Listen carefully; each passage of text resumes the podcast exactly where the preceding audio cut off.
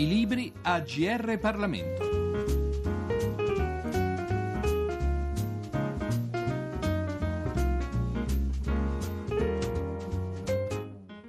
Un saluto, un cordiale saluto a tutti gli ascoltatori sintonizzati sulle frequenze del GR Parlamento da parte di Giorgio Cirillo. È una biografia quella di cui ci occupiamo oggi, la storia di una vita potremmo dire, perché si occupa dell'attuale Presidente del Senato Pietro Grasso e ci rivela il Pietro Grasso magistrato, il Pietro Grasso uomo politico, o meglio uomo di Stato, e soprattutto il Pietro Grasso semplicemente uomo, partendo addirittura, nel raccontarcelo, dalla sua infanzia. Il titolo del libro è appunto semplicemente Pietro Grasso, pubblicato dagli editori internazionali riuniti. Gli autori sono Gianni Cirone, giornalista ed autore di testi che è stato tra l'altro consulente della commissione Stragi sotto la presidenza di Giovanni Pellegrino, e Donatella da Capito, laureata in letteratura italiana moderna e contemporanea, già autrice di altre pubblicazioni e collaboratrice di diverse testate online. È a lei, a Donatella da Capito, che chiediamo di illustrarci il suo libro. Questo è un libro che si sarebbe potuto intitolare semplicemente Piero, eh, così come lo chiama chi lo conosce e chi gli vive accanto, perché se c'è una cosa che da questo libro emerge è proprio la storia dell'uomo, o almeno questo era l'obiettivo mio e del, del, mio collega Gianni Cirone. Ed è con questo spirito che abbiamo sia accettato la proposta della casa editrice che incontrato l'attuale Presidente del Senato. È un libro questo che segue cronologicamente la storia di Grasso e al contempo attraversa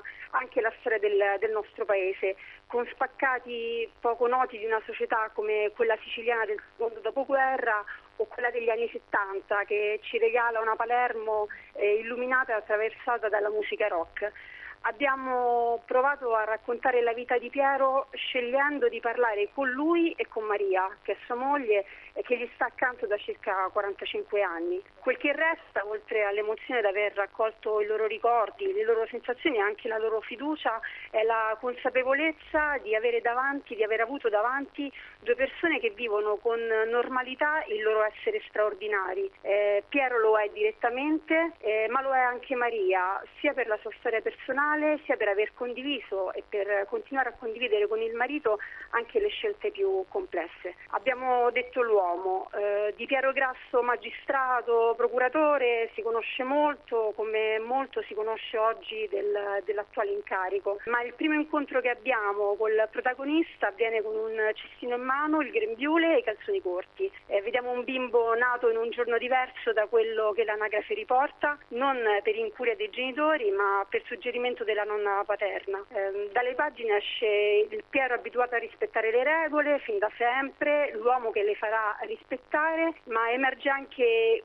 il bambino che le regole infrange in nome di un sogno, cioè quello di poter salire in sella ad una vera bici da corsa per un'ora e con quel giro vedrà per la prima volta Palermo con occhi diversi perché la vedrà senza la guida della mamma e del papà. Eh, emerge lo studente che ha fretta di raggiungere gli obiettivi, che va a scuola scuola prima del tempo, che non eccelle negli studi ma che non, non si lascia fermare dalla fatica. Eh, c'è Piero che vuole diventare indipendente, che non disdegna la compagnia femminile, così come capita agli adolescenti, ma che con Maria si scoprirà completo e con Maria resterà per sempre. Piero magistrato, Piero che va avanti nonostante tutto e che da padre prova l'amarezza di imporre a un figlio una vita che il figlio non può scegliere e c'è la sofferenza del padre che dopo il maxi processo misurerà la rabbia del suo Moriglio. C'è Piero che non riesce ad assuefarsi all'incontro eh, con le vite che quasi per caso finiscono dalla parte sbagliata. E poi il grande cruccio di quest'uomo,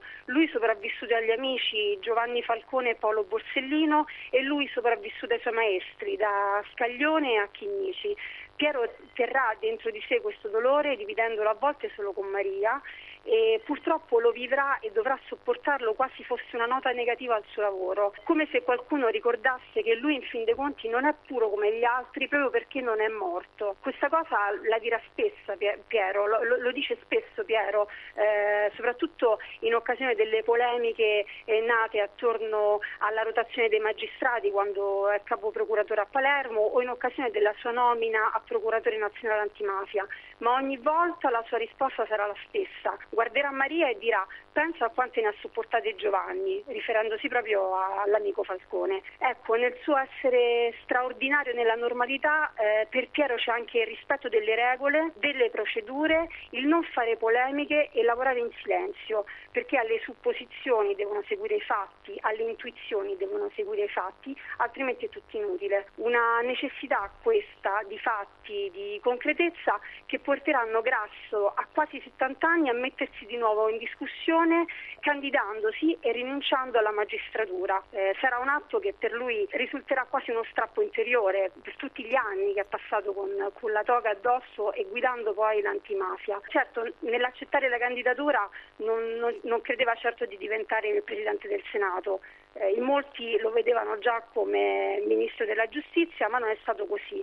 Lui ha preso questa opportunità che il Partito Democratico ha dato con la freschezza che lo caratterizza. Grazie a un uomo delle istituzioni e proprio il suo essere terzo molto probabilmente lo ha portato a ricoprire come ruolo quello della seconda carica dello Stato, perché è figura di garanzia, una figura di garanzia in cui a volte fatica a stare. Lui che ha attraversato gran parte della storia repubblicana dell'Italia vive ancora oggi portandosi dentro quelle che lui stesso chiama intuizioni laceranti, intuizioni che lo lacerano e che non possono stanziare perché non seguono i fatti a queste sue intenzioni. Eh, nonostante tutto Piero continua ad andare avanti seguendo l'insegnamento che è stato di Nino Caponnetto e che gli ha dato quando l'ha visto fuori dalla porta del Tribunale di Palermo prima del maxi processo. Caponnetto l'ha visto, gli ha dato un buffetto sulla guancia, l'ha guardato e, e ha detto fatti forza ragazzo, vai avanti sempre a schiena dritta e con la testa alta e segui soltanto la voce della tua coscienza. Ecco, sono passati tanti anni da quando Piero Piero ha sentito queste parole ed ancora oggi sono per lui queste le, le linee guida del suo vivere e del suo operare. Il eh, Pietro Grasso, presidente del Senato, è quotidianamente sulle cronache politiche,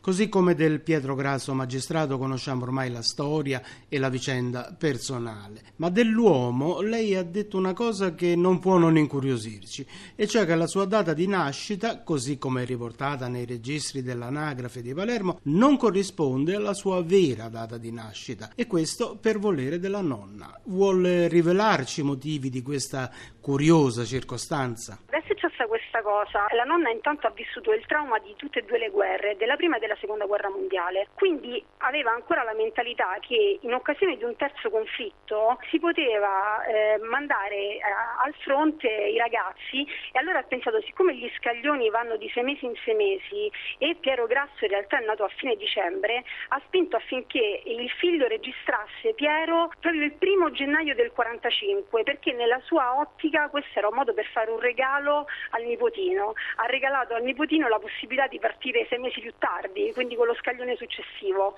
Tra l'altro questa protezione della nonna, ma in generale Grasso si definisce un uomo che si è sentito sempre protetto eh, non riesce a identificare bene da, da cosa sia stato protetto. No? È stato molto gentile Grasso perché ci ha fatto vedere anche immagini dell'album privato e tra queste immagini c'è una foto di lui piccolino con una medaglietta sacra appuntata sulla maglietta. Eppure la famiglia di Grasso non era una famiglia di cattolici praticanti, però questa sensazione di protezione lui se l'è portata sempre dietro e il primo segnale di questa protezione è proprio il regalo, diciamo così, di sei mesi in base ovviamente a quella che era la, la, possibilità di partire per il fronte fatto dalla nonna paterna. La nonna, come ci racconta peraltro il libro, aveva un motivo ben preciso per desiderare che l'eventuale chiamata alle armi in un eventuale nuovo conflitto potesse essere ritardata per il suo nipotino, potesse essere ritardata di almeno sei mesi. Tutti genitori del papà non sono ritornati dal fronte. Papà si è salvato proprio perché non superando, e tra l'altro poverino invece aveva fatto tutto come si doveva,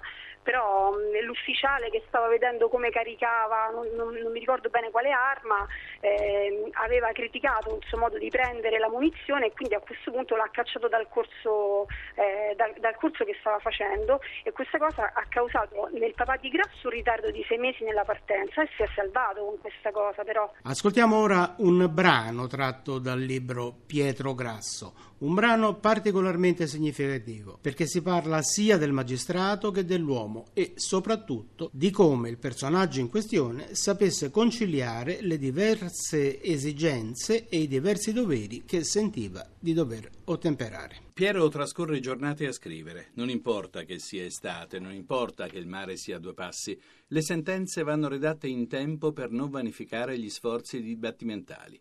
Atti, scrittura, caffè un po' d'acqua fresca contro la calura estiva.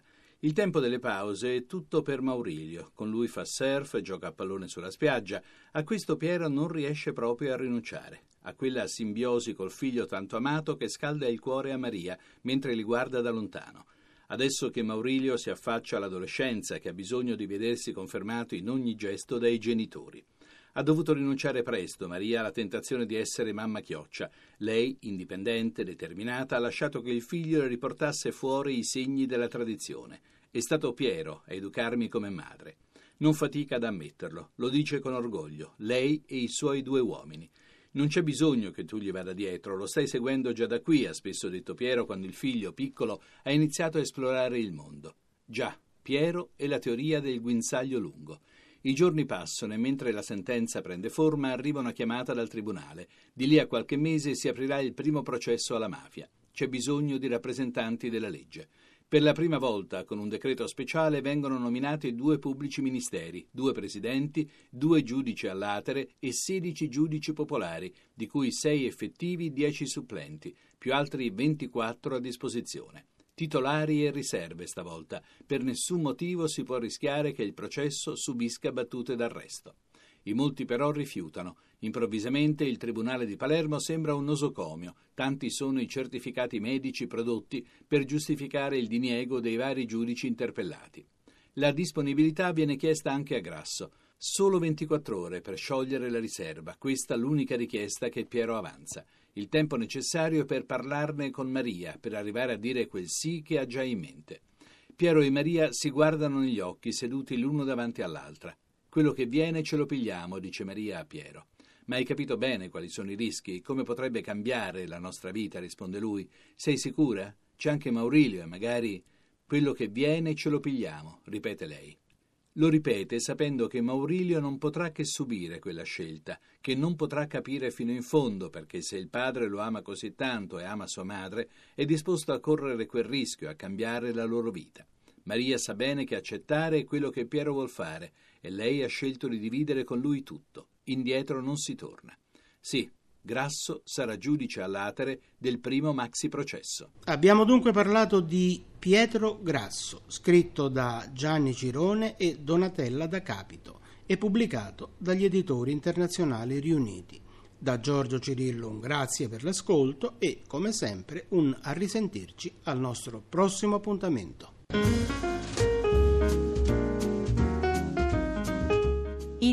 AGR Parlamento. Per segnalare saggi di storia, politica, sociologia e diritto, scrivere a grplibri.it.